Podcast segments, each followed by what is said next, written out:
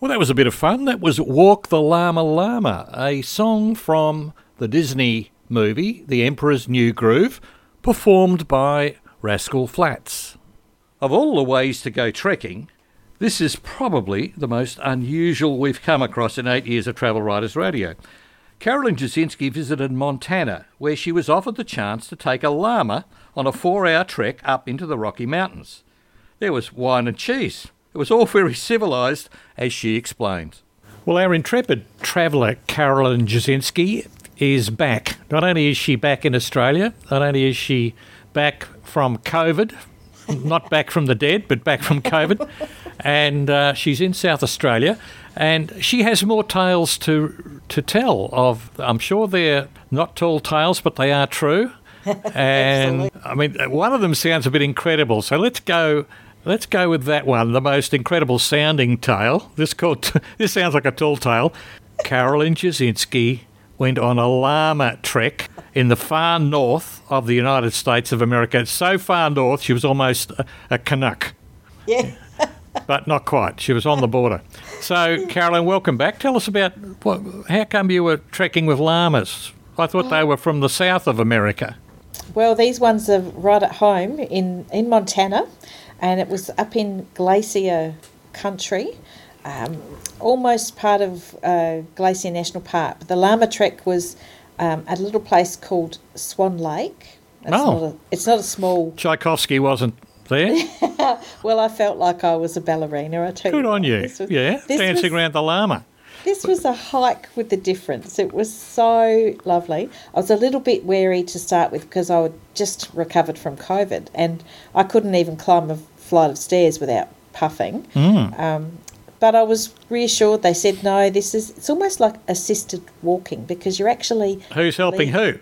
yeah, well, the llamas, you're leading a llama on a big piece of rope. The company that does it's called Swan Mountain Outfitters, and they do all sorts of stuff around the Montana high country area. So they do horse riding and all that sort of stuff. But Right. the llama trek was just unbelievably quirky. It was Yeah, I agree. I'd I'd go for that over a horse ride. Well, I've, I've ridden horses, but does the llama? It doesn't have a saddle. You can't ride him home if you get tired.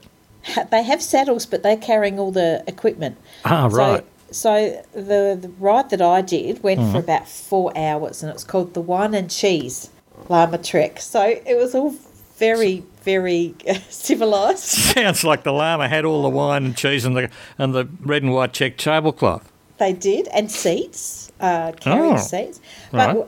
when we arrived, um, just to put you in the picture, so I was there at the same time that Yellowstone National Park was flooded and Yeah, you roads were going there, but you bailed out of that, didn't you? That's right. I, I had to detour around, but just to give you an idea, that it had been raining for days and days, mm. and it was heading into summer, so all the snow's melting in the area. So we're talking alpine country here, and so I arrived at this thing, worried a little bit about, you know, can I get up there because I can't feel my lungs yet, but.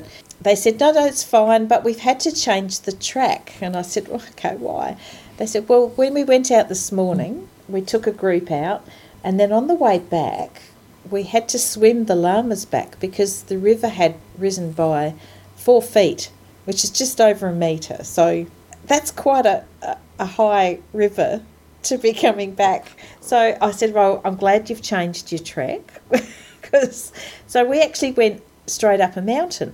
And this path was it was beautiful. You're surrounded by spruce trees and it's all very green and lush and ferns along the bottom, which by the way the, the llamas just love to eat. Do they? But our path actually turned into a creek because all the water was coming down this ready made waterway, if you like. Yeah. So luckily they lent me some rubber boots. Otherwise, I would have been even wetter than I was. But it was absolutely beautiful. These llamas are like, for Australians, they're like big alpacas. Are they angry?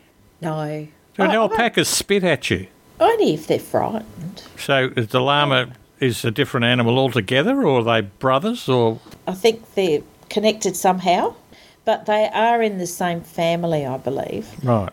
But they are they're just tall and hairy and very very funny to When you at. say hairy, are they woolly or hairy? woolly, Woolly, right. so, and yeah. and did you lead the llama or did the llama lead you like a golden retriever on a nighttime walk?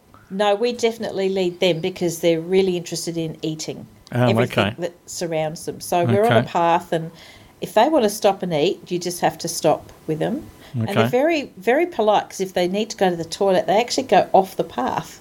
And, Oh. and then they go to the, the toilet off the path. Oh, that's interesting. They've been taught well.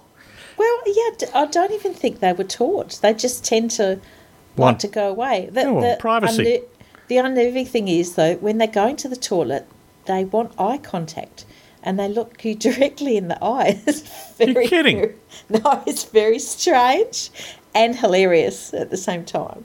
Oh. And, and then they look away when they're done, and then they're back to eating and wandering. So we hiked for about four hours, and at the halfway point, we stopped and the saddles came off the llamas, and we had wine and cheese, and How many of you were in this party? there was three of us, And one of them was and three and a guide. three and a guide. Okay. Yeah, so you had yeah. three llamas, or did he have one too? No, he didn't have one. We had the, we had the llamas, and he just walked up the front. Okay. Um, but yeah, they were very, very well behaved. They all have their own personalities. So, uh, you know, when you asked if, if they're nasty, well, I guess they could be, but ours weren't. They were really That- lovely. uh, Very, so what was yours called? I didn't even have a name. It didn't have a name. no. Oh. no. You can't just- call out llama, llama, llama, and think that yours is going to come running. I can't remember the other names. But Oh, my okay. Little, my little fella, Was he as tall as you? uh, everything's taller than me. Oh no, I didn't mean it in that way. I didn't mean you No, he was taller than me. Every, Okay. every, but that's no surprise with me. because the alpacas are a bit smaller, aren't they? They're Yes, yeah. These are kind of perhaps not quite as high as a horse, horse. but like a Um, donkey. Yeah, I guess. Okay. Yeah. And uh, uh, look, they're, they're just so adaptable, but they don't like the rain very much, which was quite funny because it was very, very wet where we were. They don't really like the water. So they were a little bit, every now and then they'd sort of shake it off and, and you know, you'd get covered in water. But when we stopped for our wine and cheese, we're sitting around and, you know, conversation came up about what about bears? Because we're in bear country. So Josh, our guide, said, uh, "Yes, we we do see bears often. I've got bear spray, and that fascinates me. I mean, what's bear spray going to do? But but it apparently does work. But they have to get quite close for it to Yeah, work. that's right. So That's right. First, you've got to catch your guide who's running the other direction with the bear spray. yeah, and apparently um, it's like a very very strong pepper spray. Ah, so okay. if anyone sprays bear spray near you, you don't want to be near it because it can be you know can sting your eyes, Sting your eyes. that sort of stuff. Okay. But yeah, so we walked up, had our wine and cheese, and walked amongst all the forests and the spruce trees were just beautiful. Everything's so green at the moment. Hmm. Yeah, and it was lovely. Walked back again, so it was Something yeah, different to do, isn't it? Uh, Oh, ab- absolutely. But I walked for four hours, and like I said, I was quite, you know, wary about whether I could actually make it, especially up a mountain. Were they tall mountains? Are you talking the size of, you know, Buller and Oh, 6,000 feet? Or what? what? No, no, no, no. This, but but we were already at a higher elevation because you're in glacier country, Hmm. so you're a little bit elevated anyway. It's just like going up a a really steep hill. Hill. Right. Yeah. So it wasn't somewhere where you were going to have less oxygen or anything like that. no, but we were hiking for, for about four hours, and Yep. I, it was fine. So I, it's the kind of thing that I would recommend anybody to do, whether you're young and got kids. It would be fabulous, so much fun.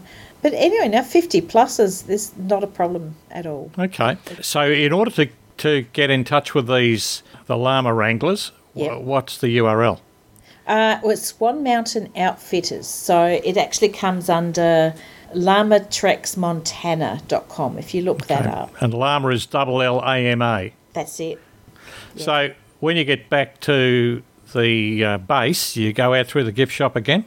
Actually, yes. And what they're do they sell? Do they have llama pajamas or They have t-shirts. right? T-shirts and hats and gloves, which you know, when you get back, most people probably would have liked to buy that before.